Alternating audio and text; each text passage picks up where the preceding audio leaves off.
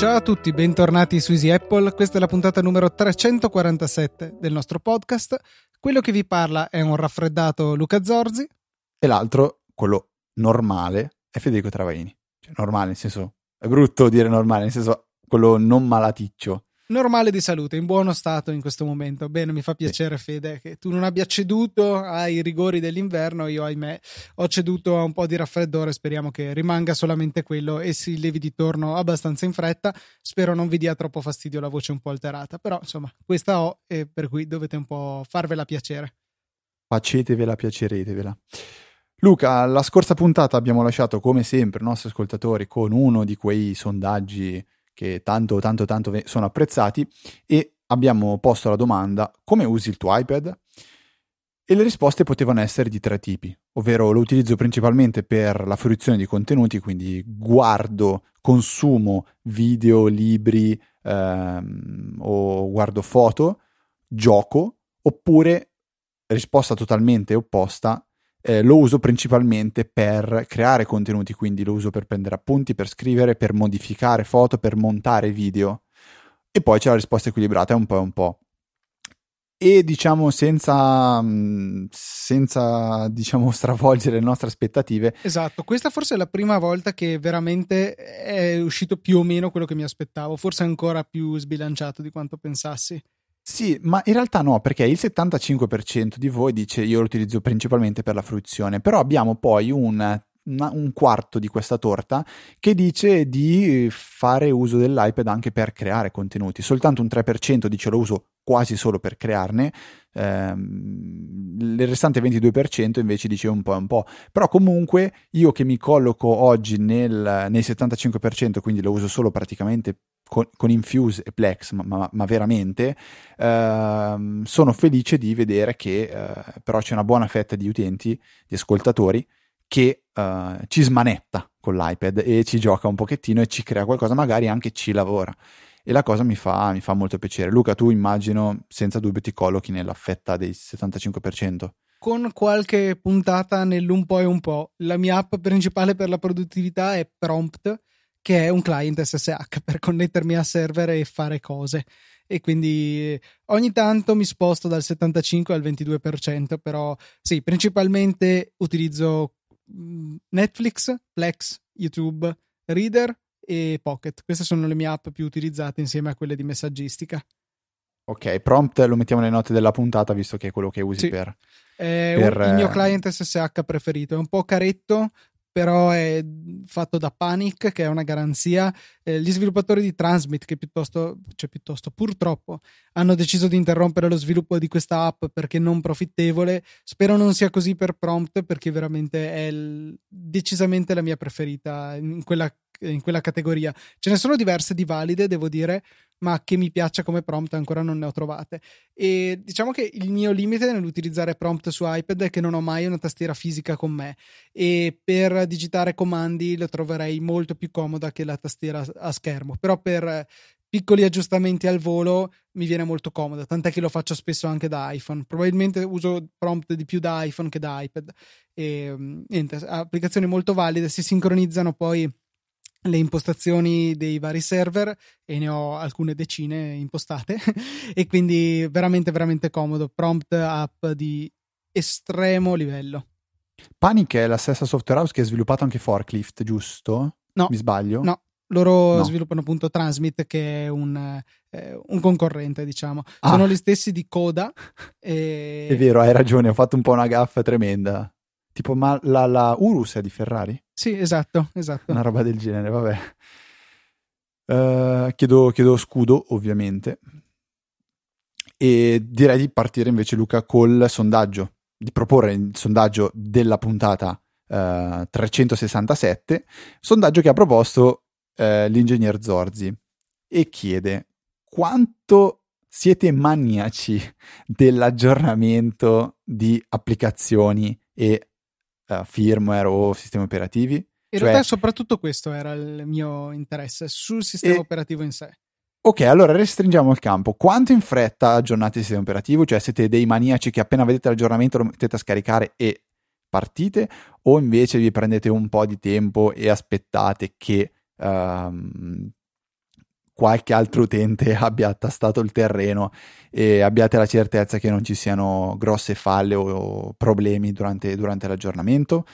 le opzioni sono queste due, non, non, vedo una terza opzione, Luca. Non so se tu ne hai pensata una terza. No, vanno bene queste due. Eh, anzi, facciamo subito, appena ne vengo a conoscenza, co- con calma e dopo molto tempo, dai, faccia- e-, e, con molta calma facciamo queste, queste Con molta ipotesi. calma vuol dire quando mi ricordo, quando il sistema mi obbliga a farlo. Quando mi tocca, barra. Magari, ecco, con molta calma lo identifichiamo in dopo più di un mese. Allora metteremo, metteremo, un range di settimane, di settimane Diventa più difficile del previsto questo sondaggio e magari facciamolo prima per iOS e poi la settimana prossima lo ricicliamo per Mac giusto per, eh, così, per eh, avere un sondaggio già nel cassetto pronto.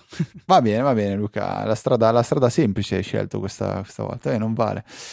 Invece andiamo eh... di follow up, Fede, perché sta avendo un discreto successo la rubrica Come ci avete sì. scoperto, che continuo a trovare molto interessante. Vi invito a scriverci un tweet o una mail in cui ci dite come ci avete scoperti, perché finirete un po' nella Hall of Fame di Easy Apple.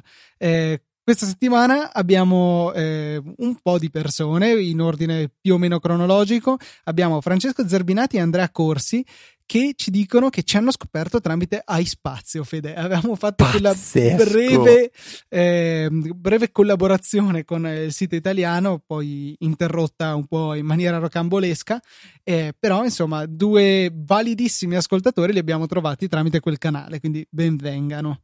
Ma bre- brevissima collaborazione vuol dire veramente una, una roba di forse neanche un mese. No, secondo me un mese eravamo andati avanti, forse qualcosa di più, eh, però era un po' a senso unico la collaborazione, non ci piaceva molto. Eh, quindi... No, esatto, diciamo non era proprio una collaborazione, era una brandizzazione un po'... Vabbè, è stata mal gestita da entrambe le parti. Comunque, se andate a cercare, io, io mi rifiuto di mettervi il link nelle note della puntata, però troverete anche um, il logo marchiato a spazio.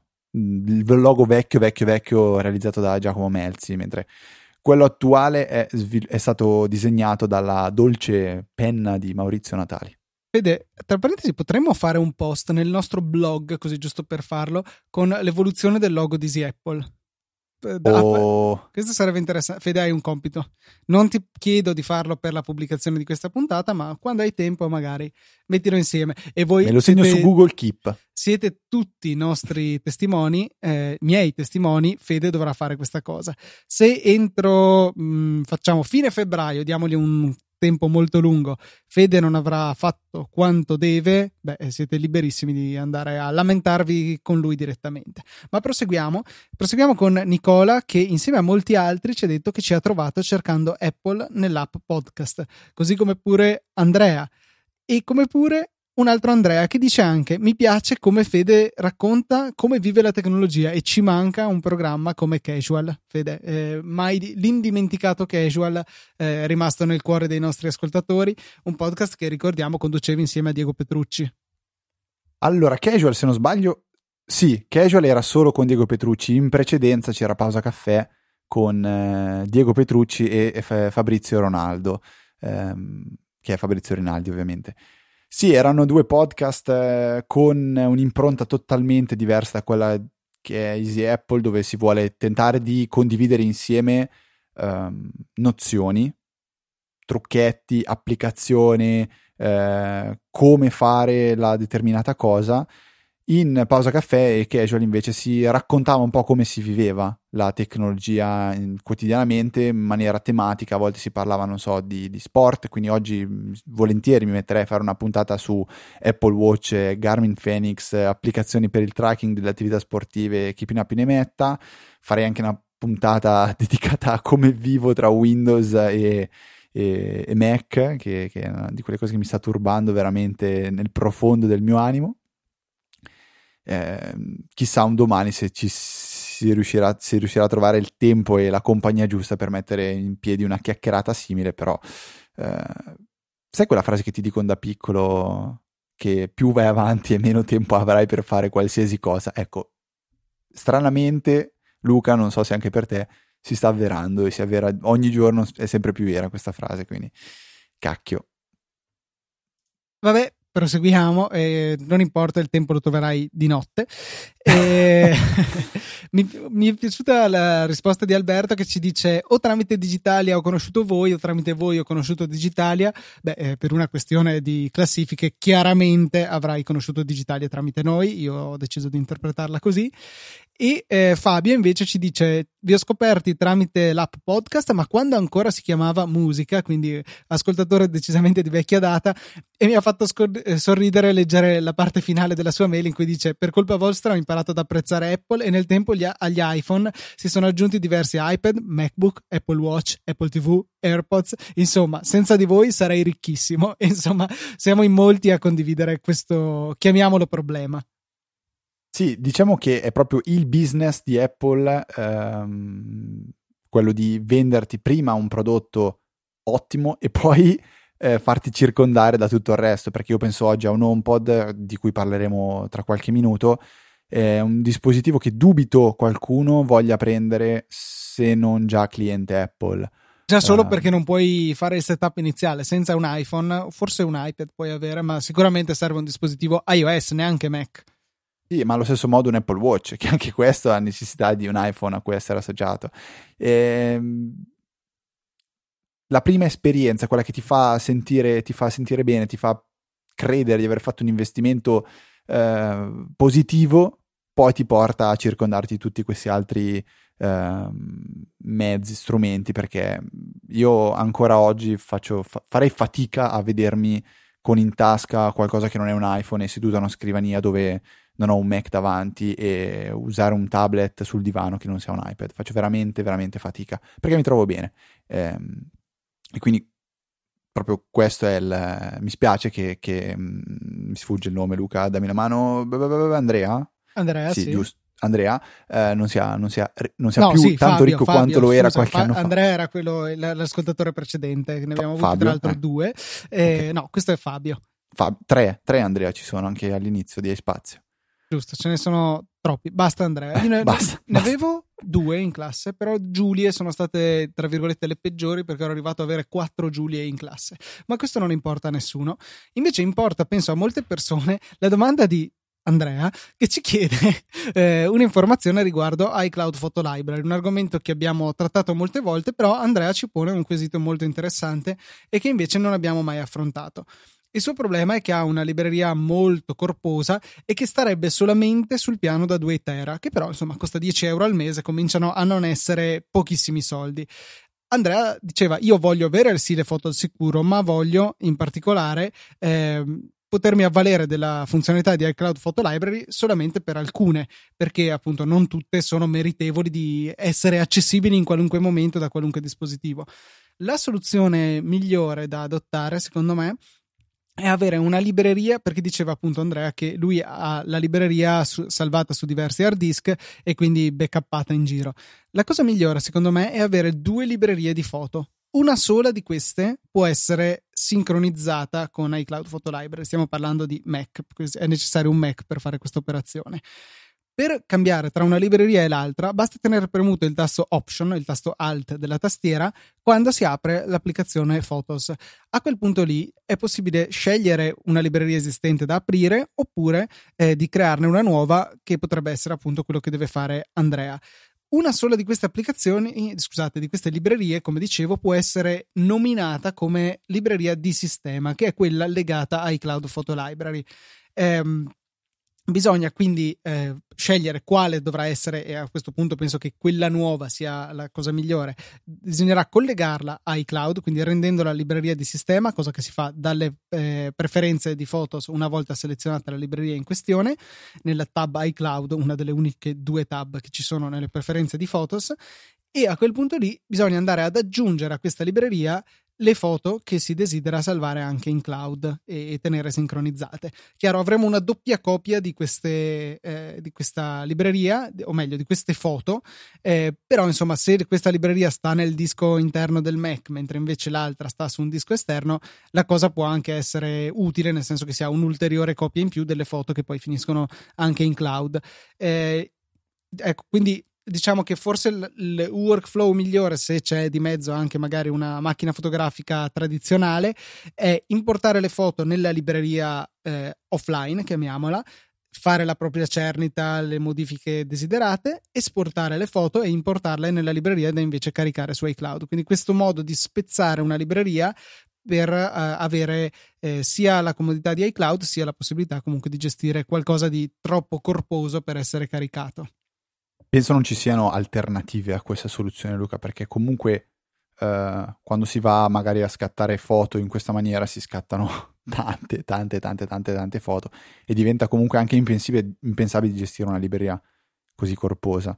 Eh, sinceramente penso sia la, è, la, è la stessa strada che ho imposto a mia mamma quando accompagna mio papà nei, weekend a fare gare di nuoto che sca- torna a casa e la, la, prima volta l'ho beccata che stava caricando tipo 800 foto nel piano iCloud di, di famiglia e l'ho, l'ho immediatamente interrotto e ho detto ascolta ma bene tutto però bisogna fare prima una selezione quando si vuole portare tutto sul cloud. Non, non ci sono invece diciamo piani di, di, di storage online illimitati che io sappia Luca ma ad esempio si può usare Backblaze o CrashPlan non più. Backblaze per 5 dollari al mese offre spazio illimitato per i propri backup. Eh, però deve, ecco... avere però, deve avere però un computer con attaccati, cioè non, senso, puoi, puoi, fare backup del computer o di un hard disk esterno? Sì, dell'hard disk esterno con il piccolo asterisco che se Backblaze non vede il disco esterno per un mese e per vedere vuol dire che è stato collegato al Mac intanto che Backblaze era attivo, tali foto, tali file verranno rimossi dai tuoi backup. Però ecco, se eh. l'hard disk esterno è in pianta più o meno stabile collegato al Mac oppure eh, se viene connesso almeno una volta al mese nessun problema. Quello forse è il modo più economico per fare backup eh, enormi. Sì, comunque, cioè io prendo un hard disk esterno da 8 tera, e 5 dollari al mese, giusto? Sì, sì, sì. Questa è la soluzione. Eh, poi ovviamente, quindi, mi, scusami adesso, domanda tecnica, mi si brucia l'hard disk, devo muovermi a comprarne un altro, Hai 30 tutto. giorni per comprare un nuovo hard disk e, oppure puoi addirittura chiedere a Backblaze che ti spedisca sì, un hard disk con i tuoi file sopra. Sì, è vero, questo ovviamente. me lo ricordo, un servizio molto, molto carino. Sì, perché comunque se, se, parliamo di Tera ci vuole del tempo sicuramente a caricarli, ma in realtà un po' meno anche a scaricarli. E la cosa carina è che vi vendono questo hard disk a un prezzo del tutto concorrenziale di mercato. Se volete lo tenete e se no lo restituite e vi rimborsano la quota della tariffa relativa al disco, quindi pagherete solamente, boh, non so quanto, però meno del prezzo complessivo che include l'hard disk. Luca, abbiamo anticipato invece prima eh, che avremmo parlato di HomePod. Eh, HomePod, dispositivo che penso non abbia bisogno di troppe presentazioni, ma vorremmo tralasciare in prima, in prima, analisi tutto ciò che riguarda il suo funzionamento a livello di software, giusto Luca? Quindi eh, compatibilità eventuale con altri servizi di streaming musicale. Spoiler, dubito fortemente che prima o poi Apple ci darà la possibilità di, di integrare come si deve Spotify o altri, visto l'andazzo. Ma vorremmo un attimo mh, fare un'analisi o meglio riportare un'analisi che abbiamo trovato su, che Luca ha trovato su, su Reddit per quanto riguarda la qualità audio che Apple di certo non ha messo in secondo piano quando ha presentato uh, questo, questo, dispositivo e mi permetto di dire penso sia un, uh, una caratteristica che non possa essere assolutamente trascurata perché Uh, viene venduto non come un dispositivo di, di, di, diciamo di compagnia, un, un, Siri che ti fa compagnia, ma prima di tutto è una cassa audio intelligente, è, è, è diciamo il secondo aggettivo, ma il primo è che è qualcosa con cui uno si gode la musica che, che, sta, che vuole ascoltare la qualità audio di HomePod è stato proprio il focus principale di questo prodotto, forse anche alla presentazione, anzi direi di sì, ma soprattutto nei fatti. Siri è Siri, la conosciamo, ha dei limiti evidenti, HomePod aggiunge il fatto che il poter richiamare senza premere pulsanti, quindi A2, funziona molto meglio, funziona, ci sente sempre, però la, la, caratteristica che veramente eleva questo altoparlante a un prodotto di categoria ben superiore, almeno per fascia di prezzo, è la qualità audio. Eh, ci è stato segnalato sia da eh, Giorgio Vitali che da Nicky su Twitter eh, un, um, un post su Reddit nel subreddit degli audiofili, quindi direi un posto abbastanza affidabile un post lunghissimo in cui viene analizzato eh, tutto quanto concerne la qualità audio dell'HomePod e eh, il, la sezione TLDR, cioè quindi troppo lungo, non l'ho letto, è sono senza parole. L'HomePod davvero suona meglio del KEF X300A, che come tutti sappiamo è un altoparlante di un certo livello. E quindi è incredibile come in un, in un, pacchetto così compatto Apple sia riuscita a costruire un altoparlante che è in grado di adattarsi all'ambiente in cui si trova. E la cosa particolare è che ehm, lui quando lo sposti sente che l'hai spostato e si ricalibra in base a dove è nella stanza, in base a come è fatta la stanza, ma senza emettere toni che gli servono per calibrarsi, ma semplicemente riproducendo musica. Quindi magari i primi 30 secondi non saranno ottimali, dopodiché va a realizzare la prestazione migliore possibile. È veramente un gioiellino dal punto di vista della resa sonora e in Italia, ricordiamo, non è disponibile. Eh, non penso che, boh, stante il mio stile di vita attuale disperso un po' in giro per il nord Italia, abbia senso per me investire in un prodotto del genere. Però, se consideriamo 350 euro per un altoparlante di questa qualità, forse comincia a valerlo. Con poi la prospettiva che magari Siri migliorerà in avanti, eh, è un buon prodotto. Rimane estremamente limitato dal fatto che lo potete usare per ora come altoparlante per Apple Music o AirPlay. AirPlay però non è la stessa cosa che avere un jack audio per connetterci qualcos'altro e non è come il Bluetooth in termini di compatibilità con un numero elevato di dispositivi. Cioè a me come utente Apple non tocca eccessivamente la cosa, però posso capire come possa frenare molti all'acquisto. Insomma, un prodotto veramente valido dal punto di vista della qualità audio. Speriamo che riescano a fare fare 1, 10, 100 passi avanti a Siri per portarlo al livello di Google Home e di Alexa di Amazon. Poi Luca, non so se hai letto quella indiscrezione dove pare che la versione italiana del, dell'HomePod, quando la sposti, faccia partire eh, Voglio vederti danzare di Gigi D'Agostino. Eh, è di prezioso, comunque no, non lo È di prezioso? Porca miseria. Vabbè, niente, mi sono perso.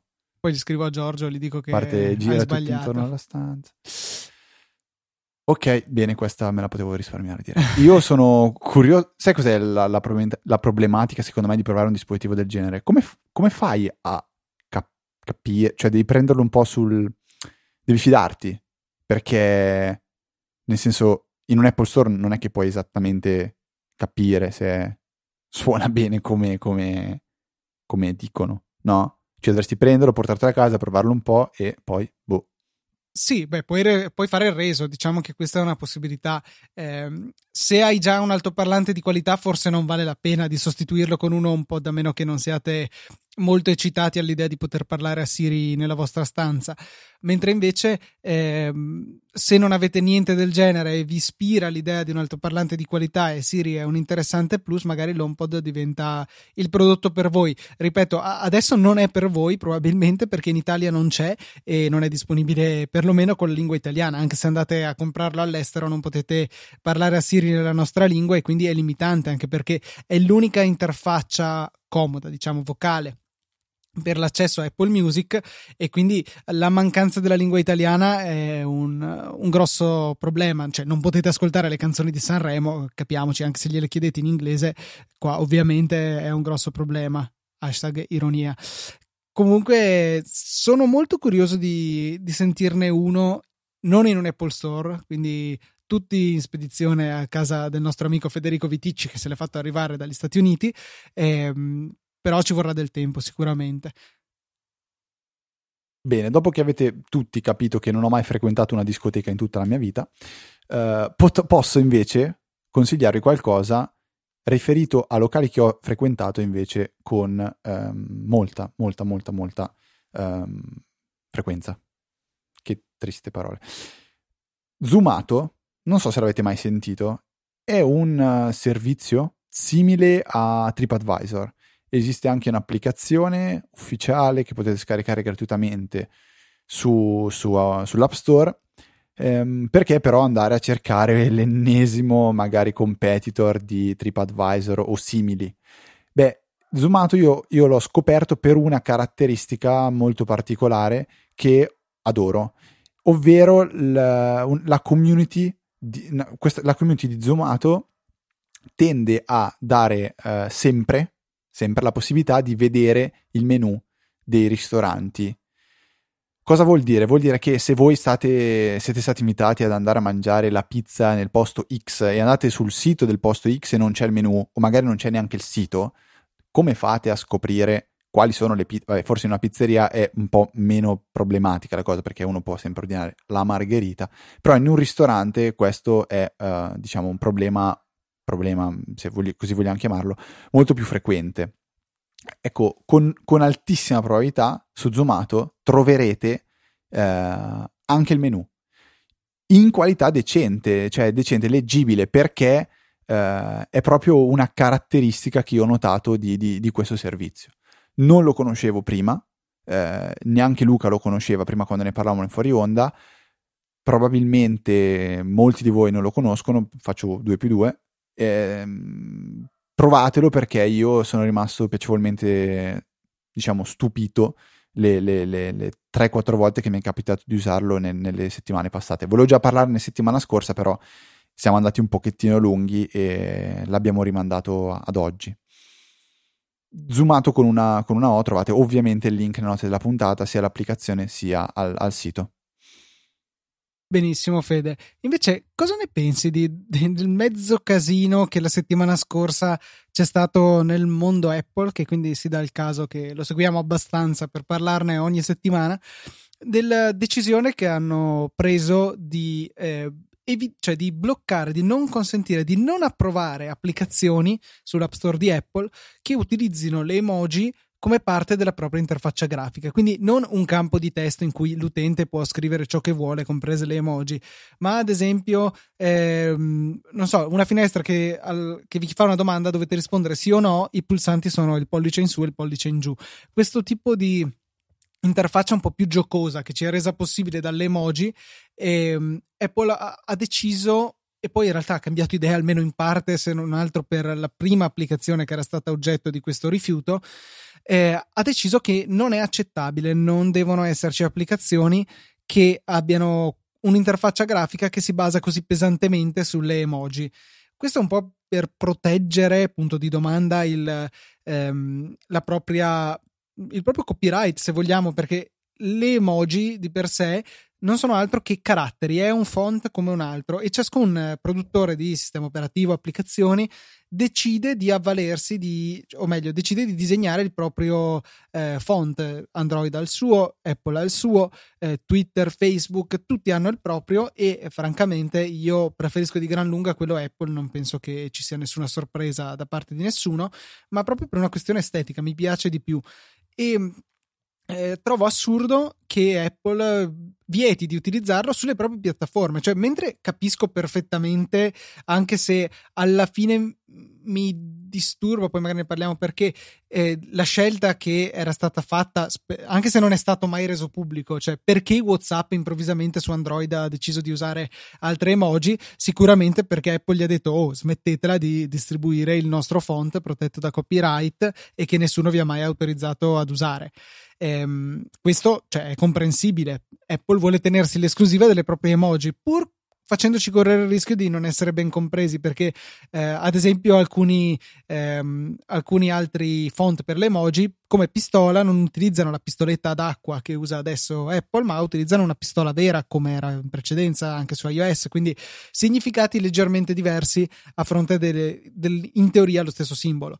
Eh, però insomma diamo agli sviluppatori su piattaforme Apple la possibilità di avvalersi di queste belle icone, di questi bei glifi che sono già nel sistema operativo, non li sto portando da nessuna parte e la mia applicazione può essere così bella, può avere quell'immaginina così efficace solo perché sono su iOS. Io penso sia un mezzo passo falso di Apple e ritratteranno questa, questa storia bre- nel breve medio periodo. Mi sembra um, un po' un bambino viziato che picchia i piedi.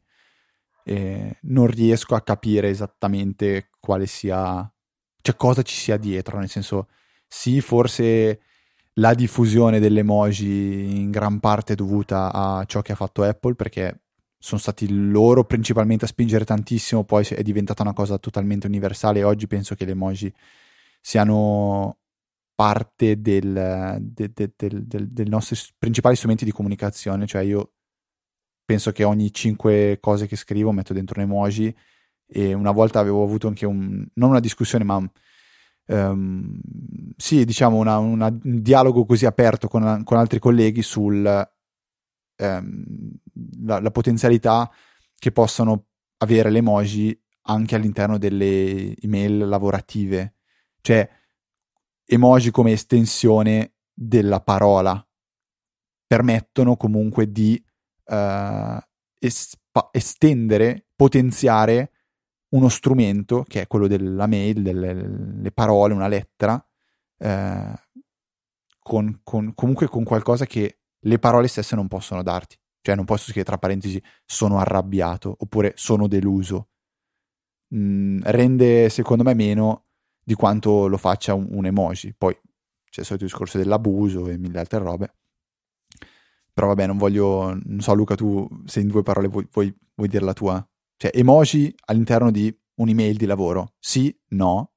Sì, ma la gente non... Cioè, eh, sopra i 30 anni non sono comprese le emoji. E io le troverei utilissime eh, perché a volte, cioè, francamente, su un testo si fa fatica a capire qual è il significato vero, eh, o perlomeno è difficile farlo capire in maniera concisa. Invece, un emoji in un carattere ti ha fatto capire il significato di una frase precedente senza esatto. fare mille giri di parole. Cioè, è diretto, è facile da capire, è, sta diventando universale. E però quando, quando verrà, verranno considerate non più eh, lo strumento, diciamo, da, del ragazzino o che si usa tra fidanzatini o sul gruppetto di WhatsApp, ma diventeranno un qualcosa di. cioè, uno strumento di comunicazione, diciamo, riconosciuto eh, ti direi quando noi saremo i dirigenti, ma eh, cioè, dirige- posso capire. Sì, cioè, eh, serve, serve un, un, un, qualcosa di, di, di, di un, diciamo, un prossimo passo generazionale, quindi tu dici. Sì, però attenzione, cioè, rimane sempre a un livello di formalità bassa, cioè non è che eh, nella Costituzione devono scrivere è vietato uccidere no, LOL, no, faccina okay. che ride. Eh, non lo scriveremo come... in un contratto ufficiale, però tra me e te che siamo pari in azienda è comodo. Chiaro che non scriverò all'amministratore delegato, non scriverò al Presidente della Repubblica con un emoji, però eh, all'interno di rapporti tra pari o quasi, secondo me è molto utile. Ok, sì, sì. Poi sono il primo a dire che non, non, non sto dicendo che le generazioni, diciamo, più, tra virgolette, vabbè, più vecchie di noi non sanno cosa significano, significano gli emoji, non li sappiano usare. È ovviamente un discorso di percentuali. Ci sono sicuramente tantissimi ascoltatori di Easy che sono uh, più anziani di noi, più, più, più, grandi di noi, ecco, questo era per, per, non offendere nessuno, possiamo dire più grandi di noi, che usano gli emoji in maniera assolutamente corretta e ne apprezzano il, il significato. Purtroppo... Purtroppo non è ancora così. Esatto, esatto, esatto. Fede, invece esperimenti, hai rubato a digitali ancora una volta. Gli abbiamo, però dai, gli abbiamo fornito un ascoltatore questa settimana, quindi Alberto è arrivato a digitali tramite noi, quindi noi rubiamo qualcosa a digitali adesso. Ma a dire la verità non so neanche se eh, si tratta dell'ultima puntata digitale, perché ho fatto un, un lungo periodo di stop da, dai podcast e ultimamente ho recuperato in maniera quasi ansiosa tante tante tante puntate, quindi ehm, non so dirti eh, se è l'ultima puntata.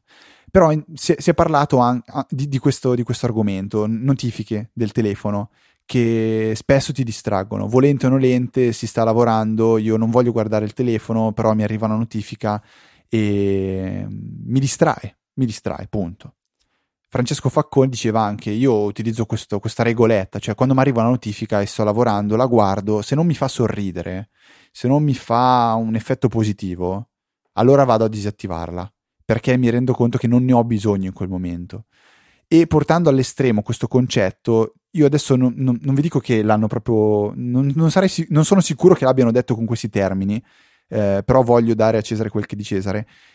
L'esperimento da fare sarebbe quello di disattivare tutte le notifiche e dire, ok, quali per, di quali ho per forza bisogno? Cioè, io ti direi Telegram, WhatsApp e Gmail in questo momento, cioè ne scelgo tre tre che ho assolutamente bisogno di avere perché altrimenti mi rendo conto che uh, mi perderei troppo. Da qui poi disattivare ovviamente ogni volta che ci viene chiesta da un'applicazione vuoi le notifiche? No. E mano a mano, magari ogni, ogni tot, capire se serve veramente che qualche applicazione possa mandarci le notifiche. Eh, perché altrimenti il suo funzionamento non, non, non, non è corretto. E mi sembra un esperimento, sì, forse un po' da snob, però mi, mi, piace parecchio, mi piace veramente molto. Ne ho fatti di esperimenti del genere, tipo cancella tutte le applicazioni, o cancella tutti i badge, o cancella tutte. e riparti da zero, da foglio bianco pulito e vedere dove si arriva. Perché spesso è un continuo accumulo di notifiche, di applicazioni, di qui, di là. E si arriva in uno stato di entropia, Luca, una parola che ci rimanda indietro di tanti anni. Ehm, Com'è che si chiama il professore di fisica tecnica, scusami? Eh, Andreini. Tuo migliore amico. vuoi, vuoi, fare un saluto ad Andreini? Ciao, Pirangelo. Va bene, e boiata a parte, quindi questo è un esperimento che eh, volevo condividere con voi per chi non l'avesse già sentito, diciamo, su Digitalia. Um, se pensate possa portarvi qualcosa di, a qualcosa di positivo, insieme a me adesso, finita la puntata, disattiviamo tutte le notifiche eh, dal, da, da, dalle impostazioni di iOS e attiviamo soltanto quelle che ci servono. Tra qualche giorno capiremo se ci serve attivare qualche altra notifica o invece se magari stiamo bene così. Scusa, come faccio a sapere se c'è un Pokémon che ha bisogno di mangiare? Eh, Luca, quello è una di quelle notifiche che bisogna tenere accese fin da subito, cioè lo sai già. Giusto, quindi priorità, sempre il parola d'ordine priorità, perfetto. A proposito di priorità, no, a proposito per niente, però non sapevo come altro evadere da questo argomento. Ci è arrivata una domanda di Fabrizio, un suggerimento, una richiesta di argomento da trattare che secondo me è molto interessante perché è uno dei principali motivi di dispendio di batteria dei nostri dispositivi iOS, nostri e in particolare dei nostri amici, e sono i servizi di localizzazione, cioè di fatto il GPS. Quello è uno dei principali eh, motivi per cui la batteria viene consumata molto rapidamente. Il GPS è molto costoso dal punto di vista energetico, molto utile anche, ma molto costoso, e quindi bisogna utilizzarlo con un po' di parsimonia in maniera oculata e eh, Apple secondo me non è bravissima a farcelo fare in maniera semplice perché ci sono i servizi di sistema che troviamo nelle impostazioni, sezione privacy, localizzazione, in fondo in fondo in fondo servizi di sistema che Tanto per cominciare, hanno una diversità per impostazione predefinita rispetto a qualunque altra app che utilizzi la localizzazione sui nostri iPhone. Cioè, di default non viene mostrata nessuna icona che eh, sulla barra di stato dell'iPhone eh, mostri che appunto è, in, è, attivo il GPS. Quindi, prima cosa da fare, in fondo a questa sezione eh, servizi di sistema, attivate l'iconcina sulla barra delle applicazioni e poi date un'occhiata alla lista piuttosto lunga di servizi che sono eh, attivabili e disattivabili all'interno di questa sezione. Eh, il primo da togliere, secondo me, è le posizioni frequenti, l'ultimo del primo blocco, del quale abbiamo parlato la settimana scorsa due settimane fa, penso di sì, in relazione alla funzione che ci dice dove abbiamo parcheggiato l'auto. Purtroppo è necessario avere le posizioni frequenti attive per avere quella funzione, ma ahimè queste consumano una quantità di batteria indegna, secondo me. E quindi via. Cioè, io, morale della favola di tutta questa schermata, ho tenuto acceso quello per la ricerca del, della rete cellulare, il primo, emergenza SOS, perché mi sembra utile poter sapere dove sono in caso di emergenza. Find My iPhone. Poi l'impostazione del fuso orario, boh, sì, discutibile, potrei anche toglierlo effettivamente. E quello che serve per poter condividere la mia posizione. Tutto il resto è spento perché sono tutte cose che possono essere anche marginalmente utili, ma non valgono il dispendio di batteria, almeno su un iPhone da 4,7 pollici. Magari su un Plus che ha una batteria molto più corposa sarà, potrebbe essere diverso, però sul mio iPhone 7 ho preferito disattivare tutto quanto e onestamente queste che vi ho citato sono quelle che consiglio di tenere attive alla maggior parte delle persone eh, per non compromettere l'esperienza d'uso, perché c'è qualcuno che dice spengo i servizi di localizzazione e basta. No, non è giusto perché comunque fanno parte dell'esperienza d'uso del telefono, vanno usati in maniera razionale e sappiate però che se non vedete l'iconcina della localizzazione in alto a destra sul vostro iPhone e anche avete dato il permesso a un'app, vuol dire che non lo sta usando in questo momento, perché ci sono molte persone che corrono a spegnerli come se di per sé eh, in maniera globale potessero essere responsabili di consumo di batteria. No, lo sono solamente quando sono in uso. Poi il fatto di avere concesso all'applicazione TomTom l'accesso al GPS, se l'applicazione non la usate, consumo non ne avete. E se la vedo in alto a sinistra l'icona del, della localizzazione? Vuol dire che hai un iPhone 10, penso. Grande Luca, preparatissimo, preparatissimo. Eh, ho avuto il dubbio proprio mentre lo dicevo che l'avessero spostata sull'iPhone 10, sì. tu mi hai dato la conferma. Invece, sì. a proposito, non so se hai altro Fede, scusami, da aggiungere riguardo alla localizzazione. No, no, l'unica cosa in realtà era per connettermi all'argomento, l'ultimo e successivo de- di questa puntata, è che ho avuto una, un'esperienza terribile proprio ieri perché ehm, ero in macchina, attivo il navigatore, le mappe di Google e no, non andavano, zero, proprio un disastro. Poi ho detto, vabbè, provo con le mappe di Apple, anche lì non andavano, non, non, mi, non mi rintracciava, il navigatore non funzionava. Spengo, riaccendo il telefono, non andava nulla. Cioè, panico, ho detto, se si è rotto qualcosa il GPS, non, non voglio neanche pensare di dover cambiare l'iPhone 10, non so neanche i tempi. Va a levare, alla fine ho detto, ma facciamo un tentativo. Spengo il Bluetooth ed è andato tutto a posto, magicamente. Luca, adesso cosa ci vuol dire di non spegnere mai il Bluetooth? Ma stai scherzando? Sì, perché non serve a niente, non si risparmia quasi niente batteria e si compromettono tante funzionalità di iOS. AirDrop, scordatevelo. Personal hotspot per connettervi rapidamente all'hotspot del vostro iPhone da iPad o da Mac oppure all'hotspot del vostro app, eh, iPad da Mac o da iPhone. Niente da fare. Eh, volete usare eh, la continuity che vi fa, most- vi fa vedere l'applicazione che state usando su un altro dispositivo, ad esempio per passarvi rapidamente una pagina di Safari? Niente. Volete chiamare Siri chiamandola A2, e però avete più dispositivi vicino a voi, compreso magari un HomePod? Beh, vi risponderanno tutti quanti se non avete il Bluetooth, perché non possono parlarsi, non possono scambiarsi tante piccole impostazioni.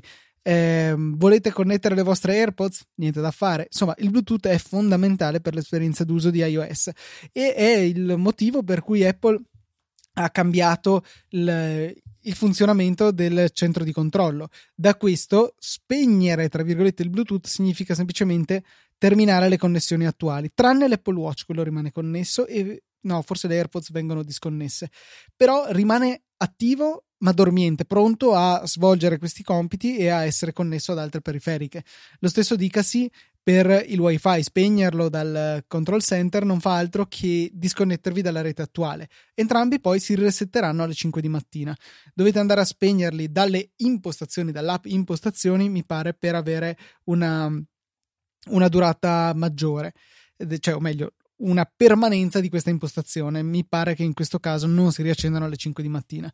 E perché eh, fare la stessa cosa anche col wifi? Cioè, perché solo disconnettersi? Beh, ad esempio, AirDrop, si, i telefoni si vedono tramite Bluetooth, ma poi il trasferimento avviene tramite wifi, che tra dispositivi recenti con il wifi AC è a una velocità spaventosa, cioè 40-50 megabyte al secondo sono lo standard per esempio tra iPhone e Mac che vedo regolarmente. Quindi eh, sono funzionalità utilissime che però hanno bisogno di avere queste radio accese. Spegnere, tra virgolette, il wifi eh, dal control center, quello può anche avere un senso in realtà perché disattivate totalmente la sua ricerca automatica delle reti, cosa che succede ad esempio quando sbloccate l'iPhone, lui vede se c'è una rete già conosciuta a tiro e vi si connette. Se non ci sono reti, boh sì, un pochino può consumare la batteria, invece disattivate totalmente quell'opzione se sapete che tanto siete nel bel mezzo del nulla o comunque in terra aliena in cui non avete una rete a disposizione, allora magari lì si risparmiate qualcosa, ma in generale io trovo che sia molto comodo poter godere di queste funzionalità di iOS e tenere attive queste, queste radio. Luca, è argomento caldo perché proprio in settimana ne stavo parlando con dei colleghi su questo discorso dell'attivare e disattivare Bluetooth. Tra l'altro, a volte eh, non mi sembra tu l'hai detto, eh, quando, quando, ci si disconnette da una rete WiFi, nel control center cambia l'icona, è sbarrata, non è, non è semplicemente opaca. E... Non so se questo l'hai notato. Sì, eh, l'ho notato, non l'ho sottolineato oggi, giusto sottolinearlo. Nel control center, icona grigia vuol dire solamente disconnesso, cioè ho fatto un'azione tramite il control center stesso. Icona sbarrata vuol dire ho proprio spento quell'hardware dalle impostazioni del telefono.